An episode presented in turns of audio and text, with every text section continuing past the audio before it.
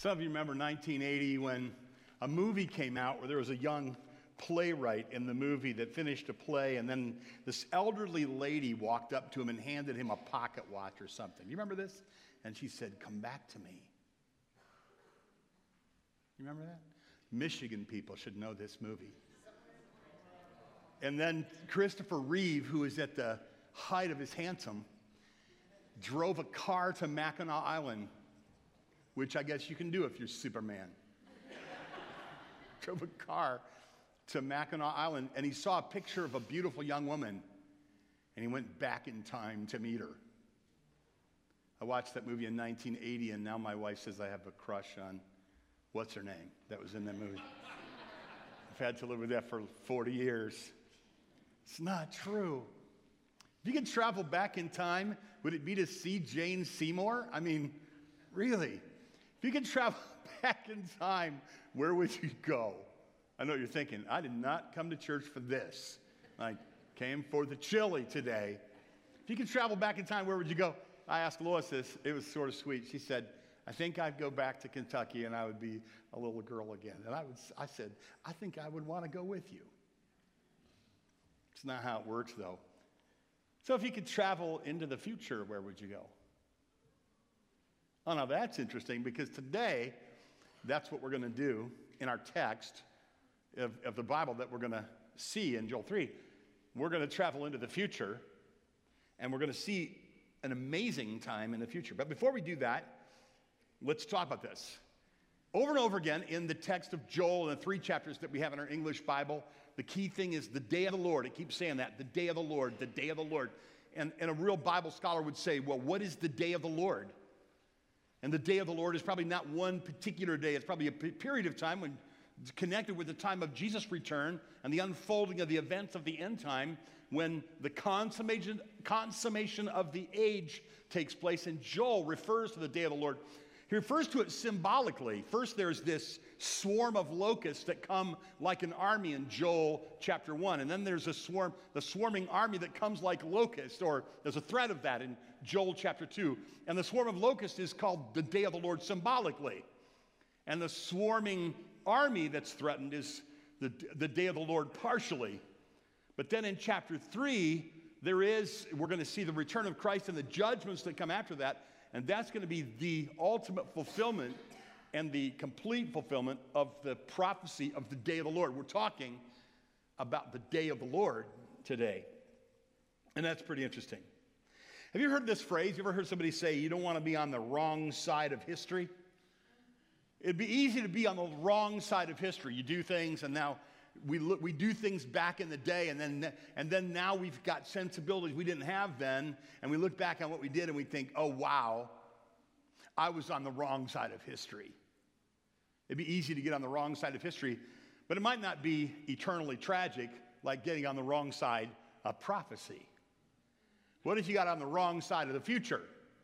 What if say, what if someday you find out that you you really did you really did muff it, if you will, and you didn't live in a way appropriate to what's going to happen eternally. And see, this is why passages like this are in the Bible. Let's take our Bibles, look in Joel chapter 3, and I'm going to read through Joel chapter 3, verses 1 through 21, the rest of the chapter. And it is a description that God gives to Joel to give to the people about the day of the Lord. First, God speaks threateningly about the mistreatment of his people. You see this in verses 1 through 3, God is going to speak with a threatening voice about the mistreatment of his people. He doesn't like people to be mistreated, especially his people Israel. Notice it. For behold, in those days and at that time, when I restore the fortunes of Judah and Jerusalem, I will gather all the nations and I will bring them down to the valley of Jehoshaphat. And I will enter into judgment with them there on behalf of my people and my heritage Israel, because they have scattered them among the nations and have divided up my land and have cast lots for my people and have traded a boy for a prostitute and have sold a girl for wine to drink it. There's an ugly abuse of the people of God, and as it's been throughout history, God's people have been abused around the world. And prophetically, God puts a prophecy in the mouth of Joel that says there's going to come a time when God's people are going to be restored, that God's people are going to be regathered. And God speaks through Joel threateningly about the mistreatment of his people. And that should be understood quite literally about the people of God, the Jews, and it should be understood about God's, God's people who are grafted in, the Gentiles who know the Lord too. When God speaks, he speaks threateningly about the mistreatment of his people. And he says he's going to draw them into the, into the valley of Jehoshaphat, which is probably to be understood more in terms of Jehoshaphat symbolically there, at, then there will be a literal place where this happens, but the description there is probably poetic. This is the valley of God's vindication, his, his, the valley of God's judgment, the place where God is going to judge. There's going to be a judgment day for those who mistreat the people of God. Then he, so he speaks threateningly there. Then he speaks thunderously to the enemies of his people. And this is in verses 4 through 16. And, and he, and he speaks with sarcasm, with, with, with, with uh, righteous indignation and anger. Verse 4 What are you to me, O Tyre and Sidon, and all the re- regions of Philistia? Are you, are you paying me back for something? If you're paying me back, I will return your payment on your own head, swiftly and speedily. For you have taken my silver, my gold, and have carried my treasures into your temples, and you have sold the people of Judah and Jerusalem to the Greeks in order to remove them far from their own border. But I will stir them up from the place where you have sold them, and I will return your payment on your own head, and I will sell your sons and your daughters into the hand of the people of Judah, and they will sell them to the Sabeans and to the nation away. For the Lord has spoken, proclaim this among the nations consecrate for war, stir up the mighty men. Let all the men of war draw near. Let them come up, beat your plowshares into swords and your pruning hooks into spears. Let the weak say, I am a warrior. Hasten and come, all you surrounding nations, and gather yourselves there. Bring down your warriors, O Lord. Let the nations stir themselves up. Come up to the valley of Jehoshaphat, for there I will sit to judge all the surrounding nations. Put in the sickle, the harvest is ripe. Go in, tread the wine press is full, the vats overflow. Their evil is great. Multitudes, multitudes in the valley of decision, or the valley where I am going to render decision or verdict against them. For the day of the Lord is near in the valley of decision. The sun and the moon are darkened, and the stars withdraw their shining. It's kind of ominous language here. What's this about? When will this happen? Does this concern me? Why is this in our Bibles? Some good questions. A large part of our Bibles are occupied with this kind of language. We, we don't put them on our greeting cards, these passages. But God wants us to think about them. God wants us to, us to viscerally feel them it's good for people to know that God is a God of absolute justice. So he speaks thunderously to his enemies. He roars, if you will. He says so. He's saying in verses 4 and following, You, you won't pay me back, I will pay you back. He says in verses 6 and following, You won't sell my people, my people will sell you. He says in verses 12 through 16, You're going to come against me? I will judge you. We, we ran a hotel Christian ministry that met in a hotel and had a bunch of young men in it. And one day we heard somebody had come into the building, a stranger, maybe a danger to the others, had come into the building. And so somebody got on the intercom and said, Hey guys, you know, get what you can and come to the lobby. It was a really bad idea. So I was standing in the lobby when all the men came down with an implement of war. Like one guy had a golf club. Seriously, I don't know where he got it, but one of these college students had like one of those plastic bam bam bats. And we stood there looking at each other.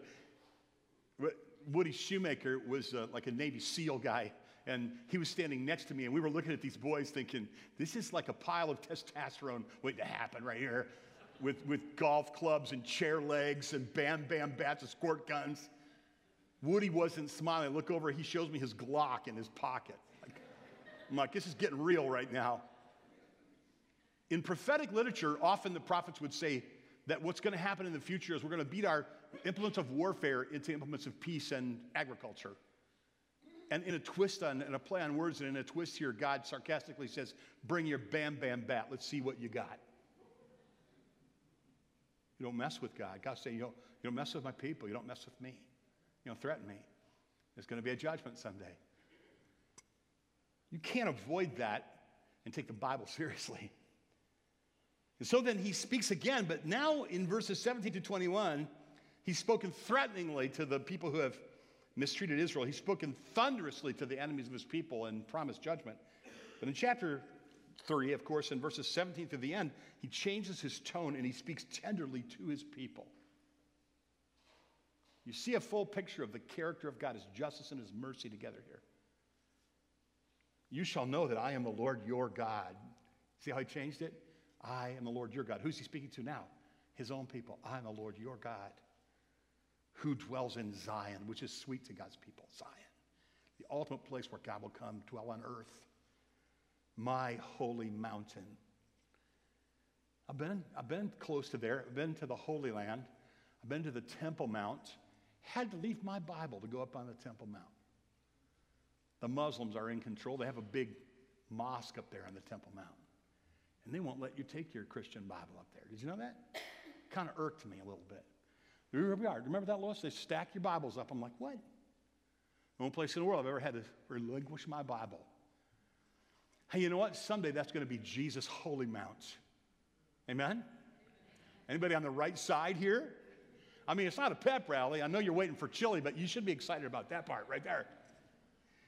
One day, he says, we will, I will dwell, we will dwell, you will know, they will know, the world will know that I am the Lord, your God, and we will dwell in Zion on my holy mountain, and Jerusalem will be holy set aside for me. This, we're, we're going to prove it, but this is literally, this is a prediction of a literal thing that's going to happen in the future as a comfort to God's people. And the strangers shall never pass through it again. In other words, there will never be, you know, the Gentile hostilities that pass through the land now in the scriptures right here, it says, you know, you'll divide my land. If you go to the Holy Land, that's, that's the feeling you get. It's, it's oh, okay, here's, here are the Jewish people, here are the Palestinians. There's a tremendous tension there. There's a division there in this land that belongs to God's people. And in that day, the mountains will drip with sweet wine, and the hills will flow with milk, and the stream beds of Judah will flow with water, and the fountain will come forth, and the house of the Lord will water the valley of Shittim. And Egypt shall become a desolation, Edom a desolate wilderness for the violence done to the people of Judah because they've shed innocent blood in their land. He's speaking to his people, saying, I'm going to take care of your enemies thoroughly, finally. But Judah will be inhabited forever. And Jerusalem, for all generations, I will avenge their blood. Blood I have not avenged, I will avenge their blood. This is how he ends this in this phrase For the Lord dwells in Zion. Look at verse 16. The Lord roars from Zion. Verse 17, the Lord dwells in Zion. Verse 21, the Lord dwells in Zion. I'm going to come be with my people. That's a theme of the scriptures. So you see, this is why this is here to make sure that if we were on the wrong side of history, we won't be on the wrong side of prophecy. You might be on the wrong side of history, don't be on the wrong side of the future. This is what this is why we have a passage like this. Now, how do we know this will be future? How do we know this isn't a reference to something that happened in the past, it doesn't really concern us. Well, we know for sure it's future just by backing up and reading the context at the end of chapter 2. You tell me if you really believe this happened. There, there might be a stray preterist among us who thinks this happened in the past. I respect you, I just don't agree with you. This, did this happen in the fall of Jerusalem? Let me read it to you. This is chapter 2, verse 30. I will show wonders in the heavens and on earth blood and fire and columns of smoke, and the sun will be turned to darkness and the moon to blood before the great, awesome day of the Lord comes. And it shall come to pass that everyone who calls on the name of the Lord will be saved. For Mount Zion and Jerusalem there will be those who escape. The Lord has said, and among the survivors will be those upon whom the Lord has called. For behold, in that day and those times. Do you see this is a future thing? One of the reasons we know this is future is it says this is the ultimate fulfillment of the day of the Lord. And Jesus refers to the day of the Lord as yet future in Matthew 24. And the apostles refer to the day of the Lord as future. Peter refers to the day of the Lord. He says, Be holy when you think about the day of the Lord. Paul referred to the, to the day of the Lord. In, in uh, G- God promises to restore Israel, and God promises to judge the nations. And astute, I believe that astute Bibles of uh, students of Bible prophecy see that there's a return of Israel to the land in unbelief, and there will be a return of Israel to the land in belief. In other words, God will bring them back and make them a nation. Has He done that? Is Israel a nation? Is that a miracle? I, I think so. I think so. Read about it. Just Google that up this afternoon after you're done with your chili and before you take your nap. Just Google that and look at God's super sign Israel. Did you understand? Even lost people like Hitler believed what is going on with this nation, that they cannot be defeated. They, they, they, they cannot be defeat, ultimately defeated. And they gather back. They lost their land, they lost their language. They came back, they have their land, the language. One day they're going to have their Messiah by a miraculous series of acts of the living God. God's people are going to come back in belief to him, Romans chapter 11. This is, I believe, what Joel is talking about. And Joel predicts this, and Jesus prophesies this in the Olivet Discourse in Matthew 24. And Paul talks about it. I think we have the passage right here in Acts chapter 17. Look at this. He has, this is, you understand, Paul's in Athens preaching to pagans and saying, He has fixed a day, God has fixed a day in which He will judge the world or the nations in righteousness by a man, who is this man, who He has appointed. And of this He has given us assurance to all by raising him from the dead. Anybody know who that is? Yeah, that's Jesus. Who's the judge of the nations? Jesus. Has that happened yet? No, it has not. And uh, God, Jesus will return, will establish himself in Zion. He will judge the nations and every man. You can't cherry pick what you want to believe about the Bible. You can't take the little sentimental parts of the Bible that you like for your greeting cards, and we do like nice greeting cards, don't misunderstand. I want to get on the bad side of the greeting card ladies at Bethel. That's not going to happen here, not on my watch. But you know, these aren't the passages that we put on those greeting cards, but they're the Word. And they're good for us to see, to go, to, to travel, time travel forward into history and go there into the future, into prophecy, and say there will be a time when Jesus returns and he's going to judge the nations. There's going to be judgments. God is a God of perfect justice. If you, you want to study something really interesting in the, in the Bible, study the various judgments and resurrections that the Bible talks about. Try to untangle that a little bit. It'll take some work. But it's interesting when you look, okay, who's being judged here? And what are they being judged for? And what is the ultimate result of their judgment?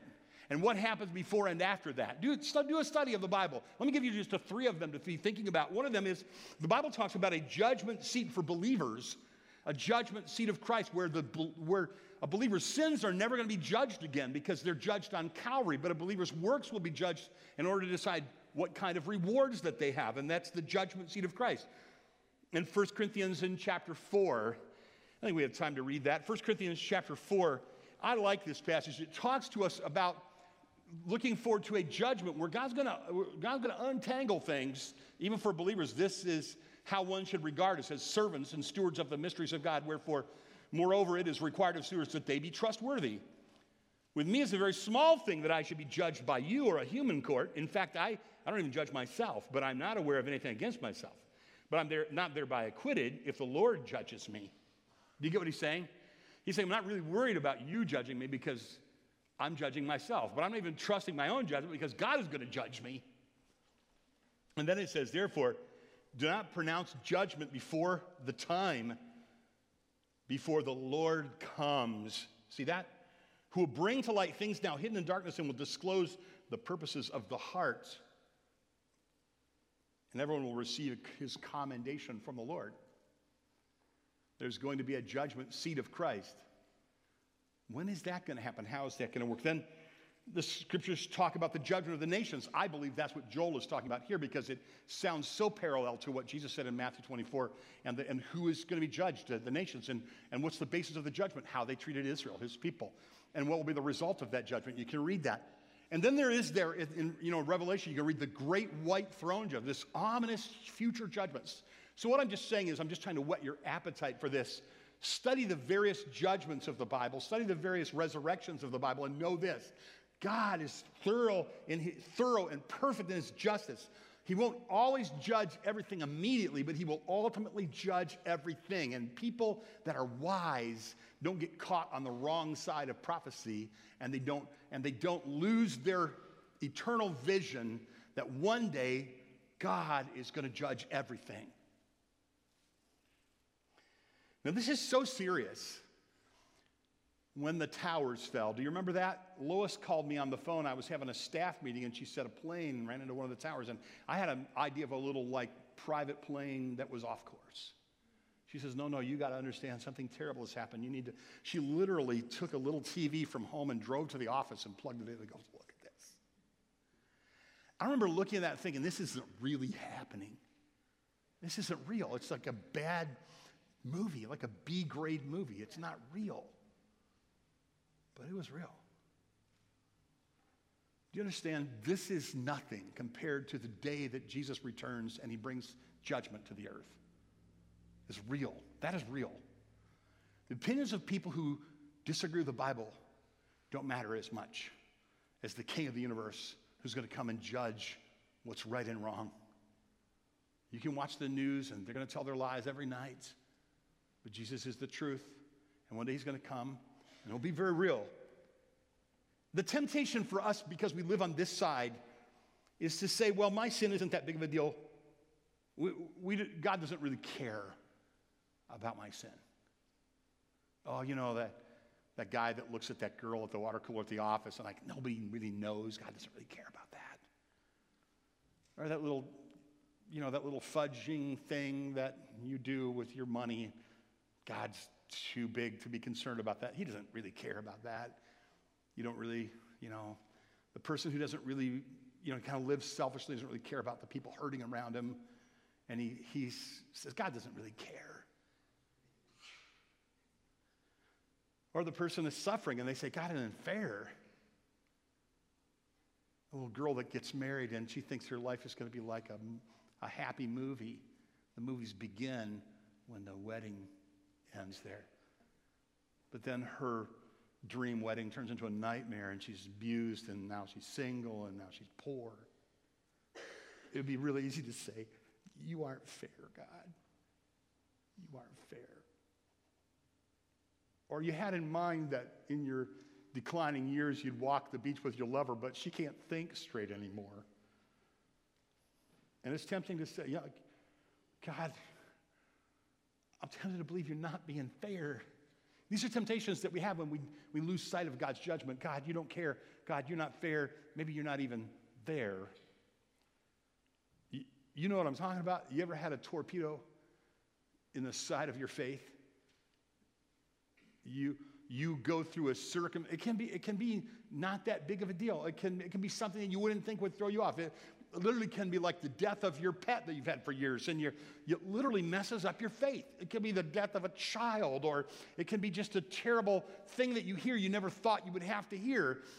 I promise you, if you live long enough, your faith is going to take a hit. Am I right? Your faith is going to take a, a hit, and you're going to be tempted to say, God, oh, I'm not sure you care. I'm not sure you're fair. Some of us might even say, I'm not even sure you're there.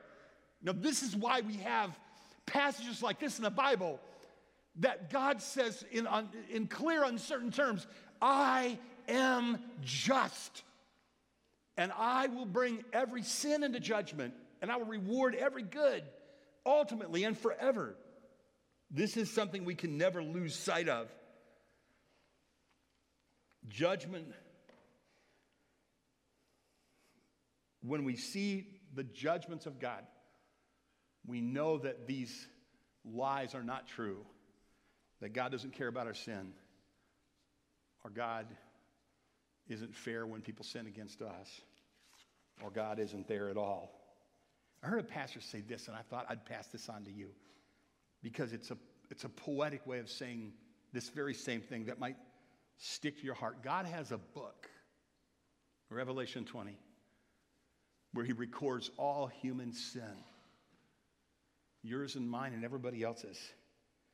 And in Psalm 56 8, the psalmist says that God has a bottle where he captures all human suffering, all human sin, all human suffering. God is taking note of it. This is what the Bible teaches. The God that's often created by moderns is like a toothless old man, kind of losing his marbles, kind of wants everybody to be happy, kind of harmless and benign. The Jesus that's been created in our culture is kind of a chill hippie that's kind of cool whatever you want to do. The Holy Spirit that's been created in our culture is kind of a new age, smarmy new age guru, not the holy living God of the Bible. And that's why we need to read the passages of the Bible that talk about the judgment of God, the ultimate, this is the ultimate one in the universe who created us to whom we will give answer one day. Somebody says, Well, you know, I don't, I don't know if I like that. Well, it's, you know, it doesn't really so much matter if we like it. If it's true, it's going to happen. You can't just take parts that you like and just throw away parts you don't like. Another way to look at this is just to think for believers, all of our troubles are temporary. If Jesus is going to come back in the day of the Lord and make everything right, then for believers, uh, we might have troubles, but they're temporary. The worst trouble is temporary. And for unbelievers, their greatest joys are temporary. For a believer, this life is as bad as it's ever going to be for you. For an unbeliever, this life is as good as it's ever going to get for you. And it all turns on Jesus coming back in the day of the Lord. He's going to make everything right. I know some of you, all of us, we struggle every day with dark temptations. Maybe even people don't know about them. And it would be good for us to root our confidence in the truth that there is going to be a judgment day. Jesus is coming back, He's going to render judgment. And, and, and everyone will answer to him.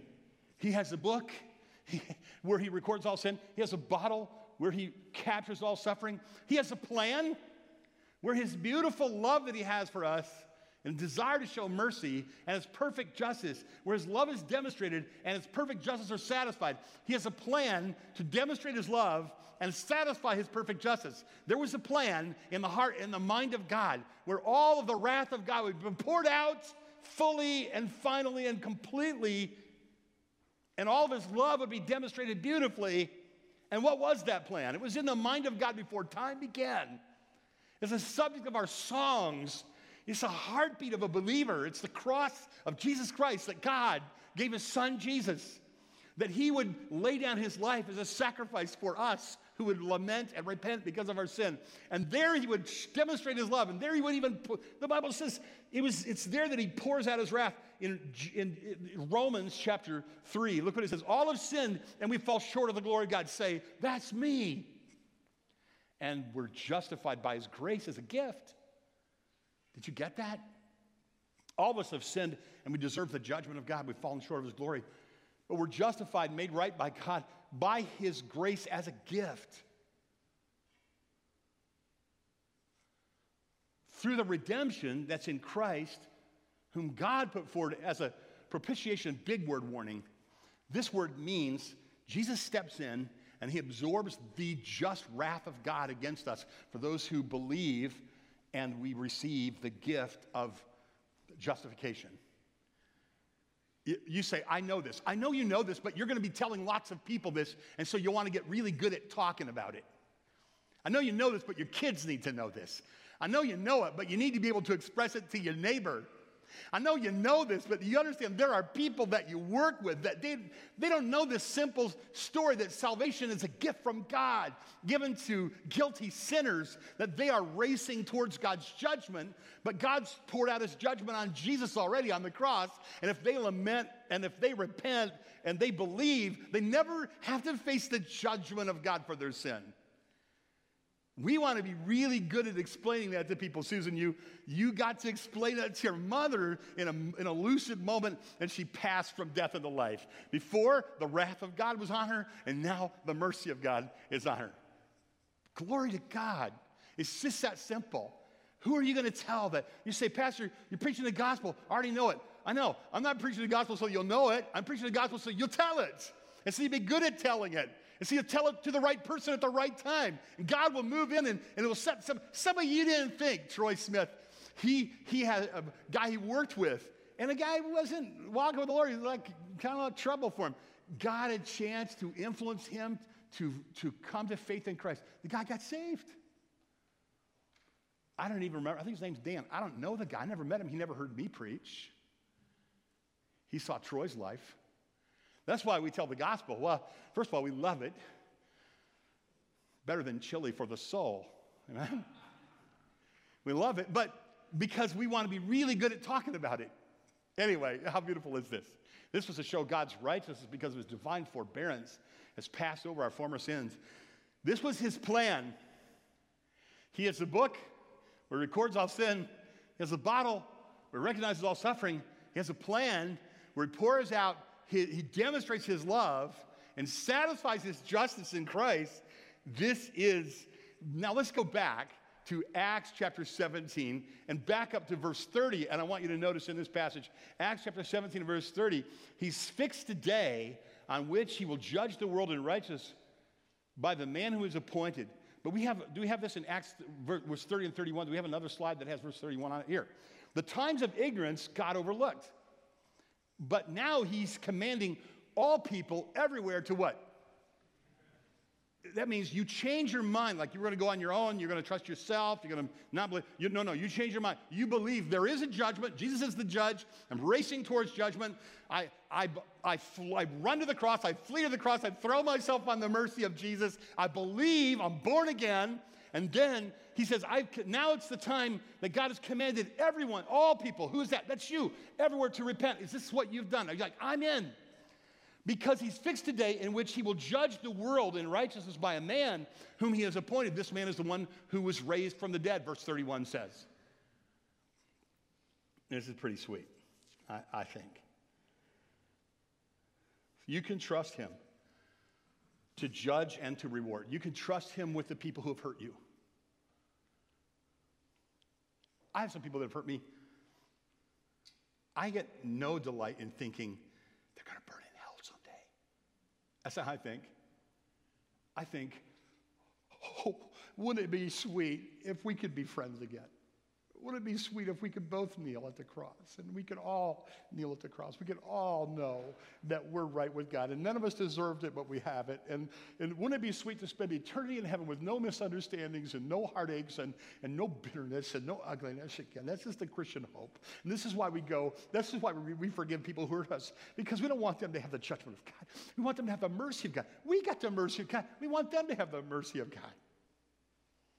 This is, this is the, the sweetness of understanding that God, we can trust God to judge. We can trust Him to reward. For years, I've heard this beautiful story about this missionary couple from Africa. I, am sure it's true, but it's, there's a couple versions, so I think it has some apocryphal stuff in it. So let's just call this a parable. I'm going to tell you this story. Let's just call it a parable. Teddy Roosevelt, during his presidency, would go to Africa to hunt. He would take a ship, he would return on a ship. He returns to New York on, from, a, from a long hunt on a ship from Africa to New York. When he arrives, there's an entourage to meet him, there's a band to play, there are people there.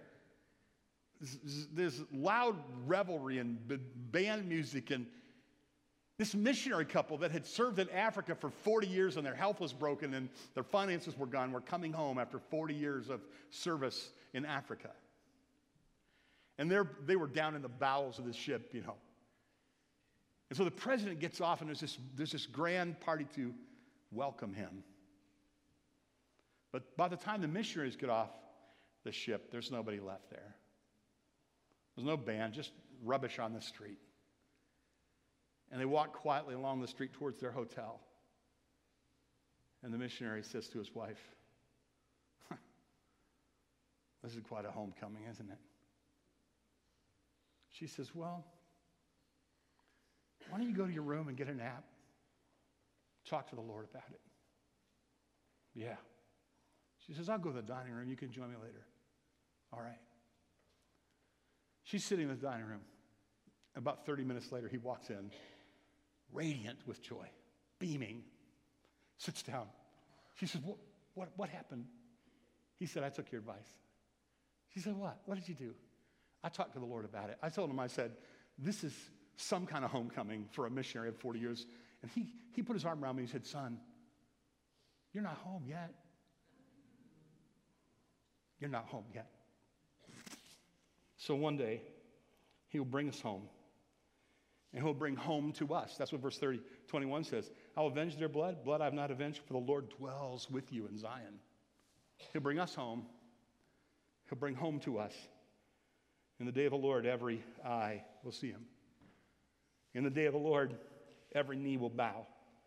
In the day of the Lord, every tongue will confess. Every tear will be made dry. In the day of the Lord, every heartache will be mended, every wrong will be made right, every injustice will be vindicated.